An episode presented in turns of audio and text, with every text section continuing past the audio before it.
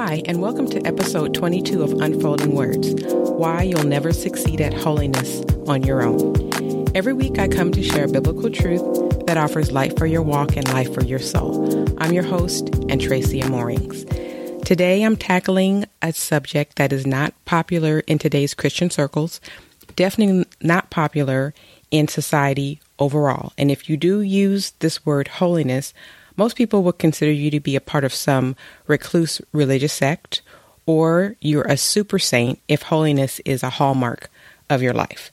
Now, I grew up going to a holiness church, so this subject was talked about a lot uh, when I was growing up. But holiness that I knew was a manufactured holiness. So today I want to talk about holiness from God's point of view and what it really means to walk according to holiness. Now, I've been reading through the Bible in a year, I've mentioned that before on the podcast, and I did it last year. And when I got to the book of Leviticus, I had a whole new appreciation for this book that I once used to rush through. Like, who really enjoys the book of Leviticus, right? But I've been a fan of it since I've heard a series of teachings from Jay Sklar on the subject. Jay Sklar did his doctoral studies and he focused on the theology of sin, impurity, sacrifice, and atonement in the Old Testament sacrificial system. And he also wrote a commentary on the book of Leviticus. And what he shared was so fascinating that when I went back and read it again this year, I saw it in a whole new light. I'll admit, in times past, my eyes did glaze over with all the talk of sin offerings and how to kill animals and what offering was for what. But once you listen to Jay Sklar, his delivery may not be your cup of tea, but the information he shares is on point. So, in the scheme of books, the book of Leviticus follows Exodus, which is the story of how God rescued Israel from slavery and set them free to serve Him.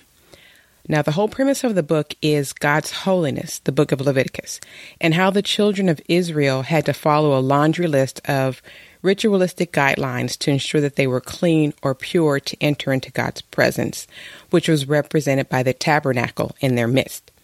Now, what struck me is that they always had to be aware of their state of purity or impurity. Anything could turn their otherwise clean state into an unclean one, like touching a dead animal, giving birth, or something as simple as a skin rash. It was always the Israelites' responsibility to ensure that they returned back to a state where they could approach God. So this was a daily thing to know where you stood.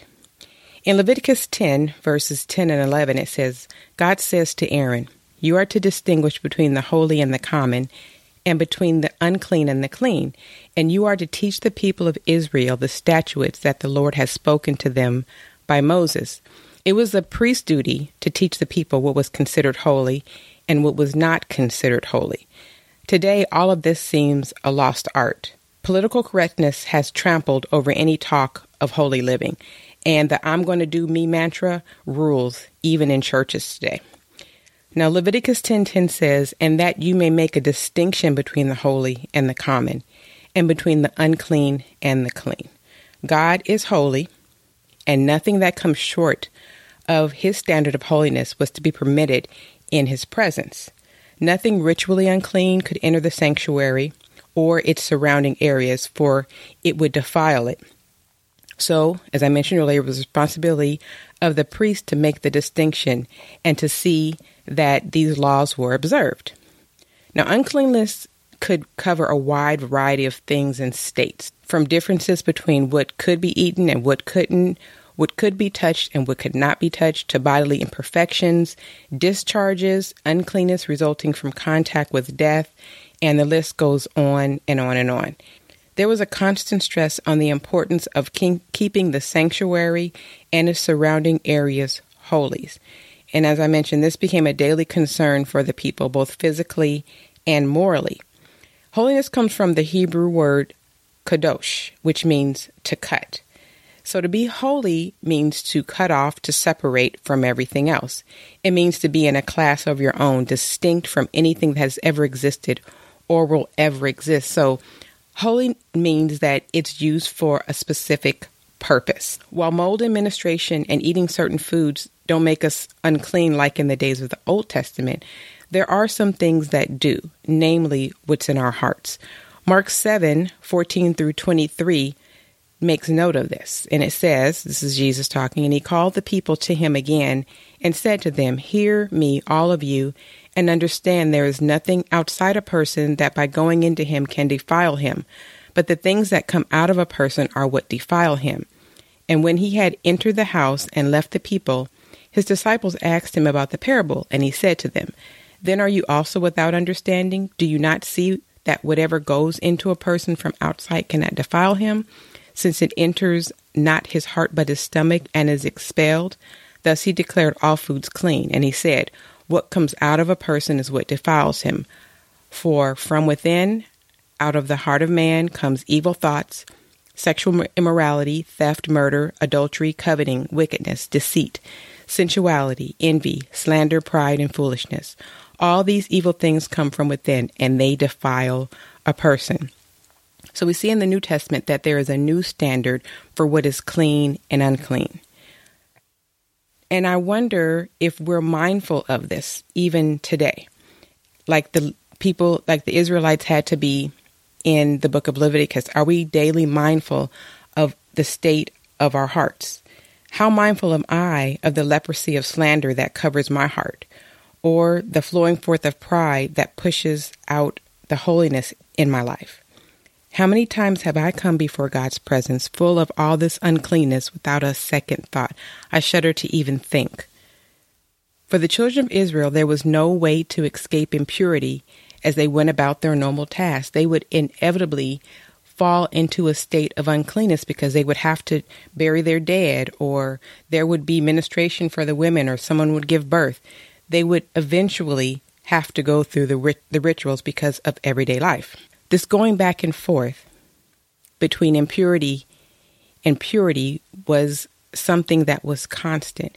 It was bound to happen that they would find themselves in a state where they had to be made pure again. This is a heartbreaking picture of just how sin invades every aspect of our lives. Little regard for God's holiness can lead to harsh and deadly consequences, which we'll see in Leviticus 10. Aaron's sons were killed on the spot and dragged away for offering up unauthorized fire in the tabernacle. In the tabernacle.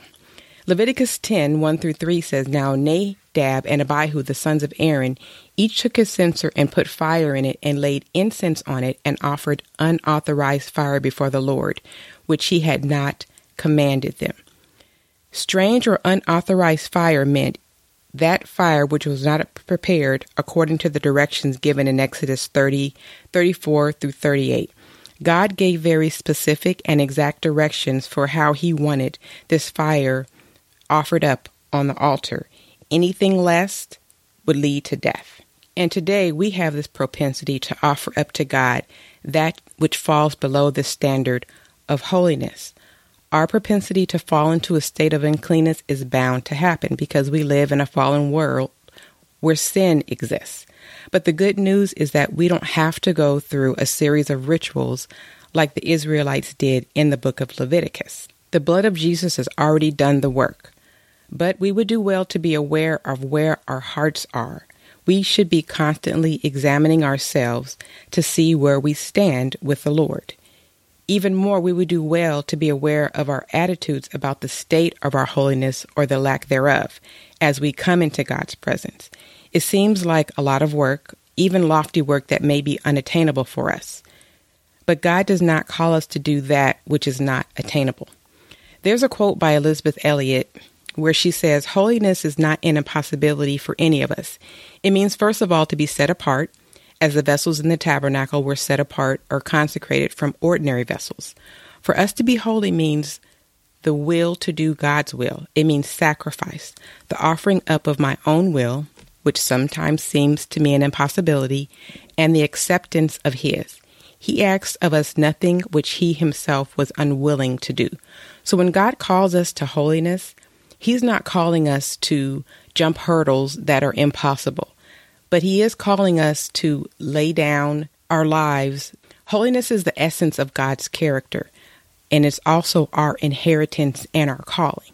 1 Peter 1 verses 14 through 16 says, Obedient children, do not be conformed to the passions of your former ignorance, but as he which has called you is holy, you also be holy in all your conduct, since it is written, You shall be holy, for I am holy. God is calling us to do something that is possible. We can be holy in this world. If you are a child of God, you can stand before Him as righteous because the perfect righteousness of Jesus is credited to your personal account. That's the work that Jesus did on the cross for us. He credited righteousness to our account so we don't have to manufacture up holiness on our own. You are holy because you have been bought with the blood of Jesus and you are not your own. You cannot create holiness or behave your way into it. You can't dress holy. You can't modify your behavior so that you're holy and then that's it. It doesn't just stop there. It's a team. God does a work of holiness in us, but we also do have to work out holiness as we walk through the world. To say you are holy means that you have been set apart by God for God's purpose. So your allegiance is no longer to the kingdom of your own success or happiness, but to the progress of God's kingdom. So when are you supposed to be holy? You're supposed to be holy every day and in everything that you do. Wherever you are, whoever you are, and whatever you're doing, there's an opportunity to walk out holiness. You're called to holy living. So every thought, every desire, every word, every choice, every action must be done in a spirit of surrender to the commands of God so the decision to walk in holiness is made up of everything that you do in your ordinary life, from what channels you choose to watch, to what music you listen to, to how you choose to spend your leisure time.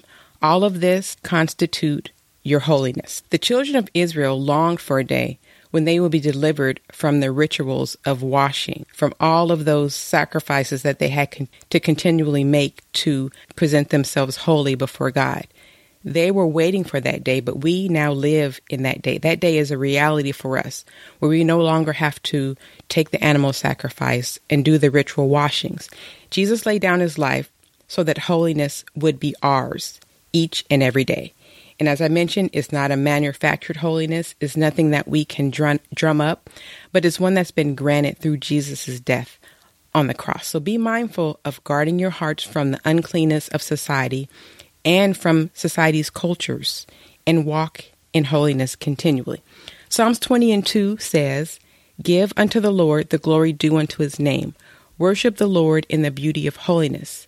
So, what we do to live out this verse is we face the Lord's holiness as we walk toward Him in holiness, which is a wonderful picture of the relationship that God has afforded us through Christ Jesus.